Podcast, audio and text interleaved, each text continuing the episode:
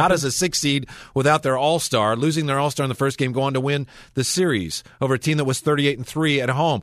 I'm not sure. Let's see if our next guest can explain it to us. Outstanding general manager of the Warriors, Bob Myers, with us on 95.7 The Game. Congratulations, Bob. How you doing today? I'm good, guys. I uh a little tired, but uh good good good tired. Um so it was uh last night was fun. It was uh pretty raucous crowd. At the end there it got a little dicey. I'm sure you guys were I'm sure one of you watched it. I told Mark I grabbed Mark after the game. I said, "Look, you got to start wearing a jersey underneath your suit because I know if we gave you the ball, you could get it across half court without turning it over." Seriously. Uh, how about the range of emotions? I mean, I know on some level you're still uh, a fan, Bob, but how about when when David Lee took the floor? What what did that feel like to see him actually on the floor last night? Uh, it was it was fun. I, mean, I I normally don't sit with my wife. Um, but uh, I sat with her in the first half, and I told her I said David might actually play, and I, I kind of had prepared myself for it, and it was more of a more of a uh, situation where it was just for the fans and an inspirational moment. We knew he wasn't going to play significant minutes, but even even me, I, I got a little chill, um, and the Oracle crowd will do that to you. Seeing him check in and uh, hearing the crowd and just being happy for him, but um, it was fun. I mean, I told Mark before you know, I said, "What are you going to do?" He said, "I'll probably put him out there for a minute." and uh, he got a rebound. We weren't rebounding the ball, so he got a rebound. Bob Myers, Warriors GM, with us the uh, the morning after the Warriors advance in the NBA playoffs. The team seems so close, and they go to church together, and they do so many things together, and they get along so well. The chemistry is so great. Bob, to what extent can a GM plan for that type of thing when you're putting a team together? That's a good question. Uh, you can't really. You can hope for it, and uh, you, you you can scheme for it. But a lot of times, it's just putting a group of people that you hope are all good people individually together, and hope as a group they become better. You know, the sum becomes big, greater than the parts, and um, you know, each guy I could talk about, but but all of them on their own are good character guys. And when you put good character guys together, normally it uh, it produces a good result. So when we drafted, when we traded, uh, when we signed players that was a big part of uh, the thinking. Now it's it's a balancing act. You can't just sign good people that can't play basketball. So you're trying to find a combination of the both. But um, there's a lot of talented players in the NBA um, that aren't necessarily great guys. So sometimes you can live with one or two of those. But but fortunately for us, it's a great locker room. Has been all year. And and when it comes down to situations where things are difficult or you have some adversity, that stuff matters. I know you guys cover sports, so for us to have that camaraderie in the locker room, it probably helped us win the series, if if not won it for us. Bob, with all of that noted, and I know you're not here to make it about you at all. I'm just curious.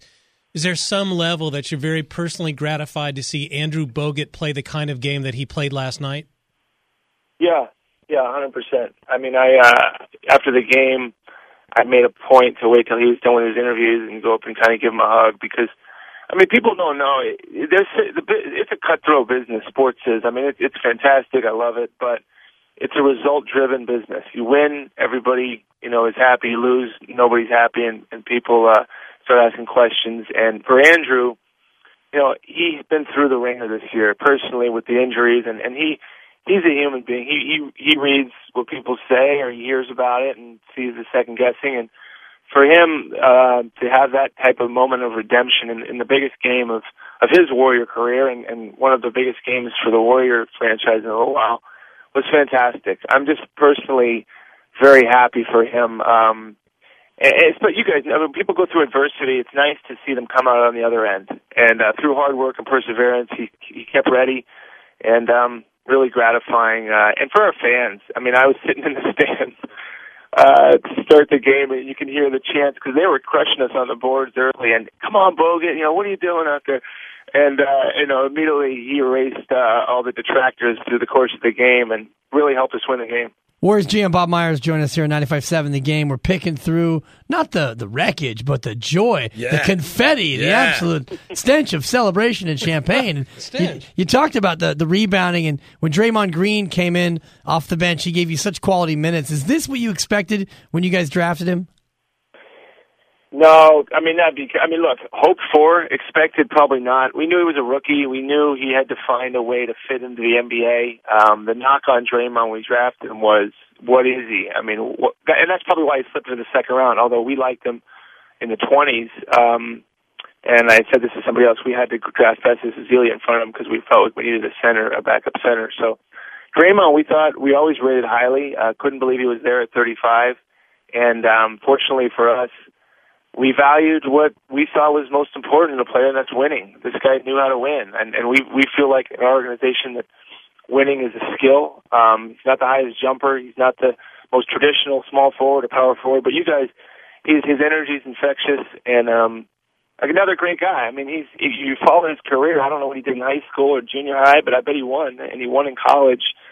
So for him, um, not being part of the history of the Warriors, I'm sure he's waking up today thinking, well, this is this is what I'm supposed to do. I mean, all my teams win. So great for us to have him on board. And um, no, to, to expect him to score 16 points in a closeout game at home and hit some big shots, no. I mean, I could pretend and, and tell you I knew that was going to happen, but um, we're thankful it did for sure. Bob, is it possible that you guys just had the greatest draft of anyone since the U.S. Army in 1940? oh God, you know, I I don't know. It's early to say. I uh, a lot of times people uh, want to grade out drafts um, uh, right after the draft, which I think doesn't make a ton of sense. But then, uh, oftentimes, right after a year, I, I like to wait and see how players develop. Um, sometimes you can overreact to success, or sometimes you can be too critical of a player that doesn't develop immediately. But um, look, the best thing about our draft is that we're playing these guys. They're playing in the playoffs. We got a young team, and um, that's exciting. I mean, we, they're not 35 year old guys getting playoff experience. They're 23, and Barnes is 20, and that's uh, good for the future of the organization. Bob, to that end, to what extent has this team arrived ahead of schedule? Yeah, I, I think it. Well, I would say it's a, nobody would have thought, um, me included. I mean, to make the playoffs was our goal, and uh, to compete. Then, then after making them, it said let's just let's be competitive. Denver's very good. Uh, and they are very good. 57 games in the West is no joke. Uh, they lost three games at home all year and well coached, great veteran players. I thought if we could be competitive, get some good playoff experience, come back next year stronger, that would be a, a nice season. But I don't think I let myself go to the place where I thought, you know, this is a series that we were going to win in six games. Obviously, I hope for that result.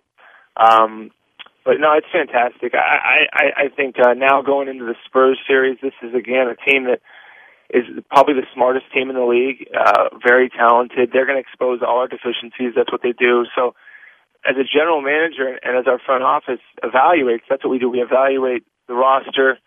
This is a great tool for us because the Spurs, uh, the team we're heading up against now, uh, if you have a weakness, I guarantee you're going to leave each game knowing what it is. And so for us going into an off season, uh, and hopefully, look, I want to win the series, but they're gonna they're gonna make it very tough, and uh, what we have to do is, is, is play our best basketball, not turn the ball over, and uh, and again, evaluating wise, the Spurs Spurs are, are, are very very good, and uh, it's going to be a fun series. It's going to be fun. Gregg Popovich, one of the great coaches in the NBA, but Mark Jackson now emerging as maybe the perfect coach for this group of guys. How is it that he's been able to reach this group at such a deep level? He's a leader. Um, you guys, he just knows how to lead. I think um, it's funny. I've known Mark a long time, and uh, he um he just well he's got a presence about him and I think that that we valued that in the coaching search and you, you sit down with him, you talk to him on the phone, you have lunch with him, um you, you stand across from him and uh you know, he's somebody you'd want to follow. And uh he he stamped our team um with his imprint of success. This is a guy that went to the playoffs as a player, I don't know, fifteen out of sixteen years. Um he uh he made them believe in themselves and that's an important thing for a young team. I think he's a big factor as to the as to what you guys have seen with with Curry and how he's developed and grown as a player. Uh, sometimes people need a little nudge in that direction, and he's he's um, given our players confidence, and that's very important. And they play for him. This is a guy they will play for. They'll play hurt for, and uh, he's been he's been fantastic for the organization. Uh, just to get the culture changed. I mean, to, to change the losing culture this quickly is really a testament to, to who he is as a coach and a person.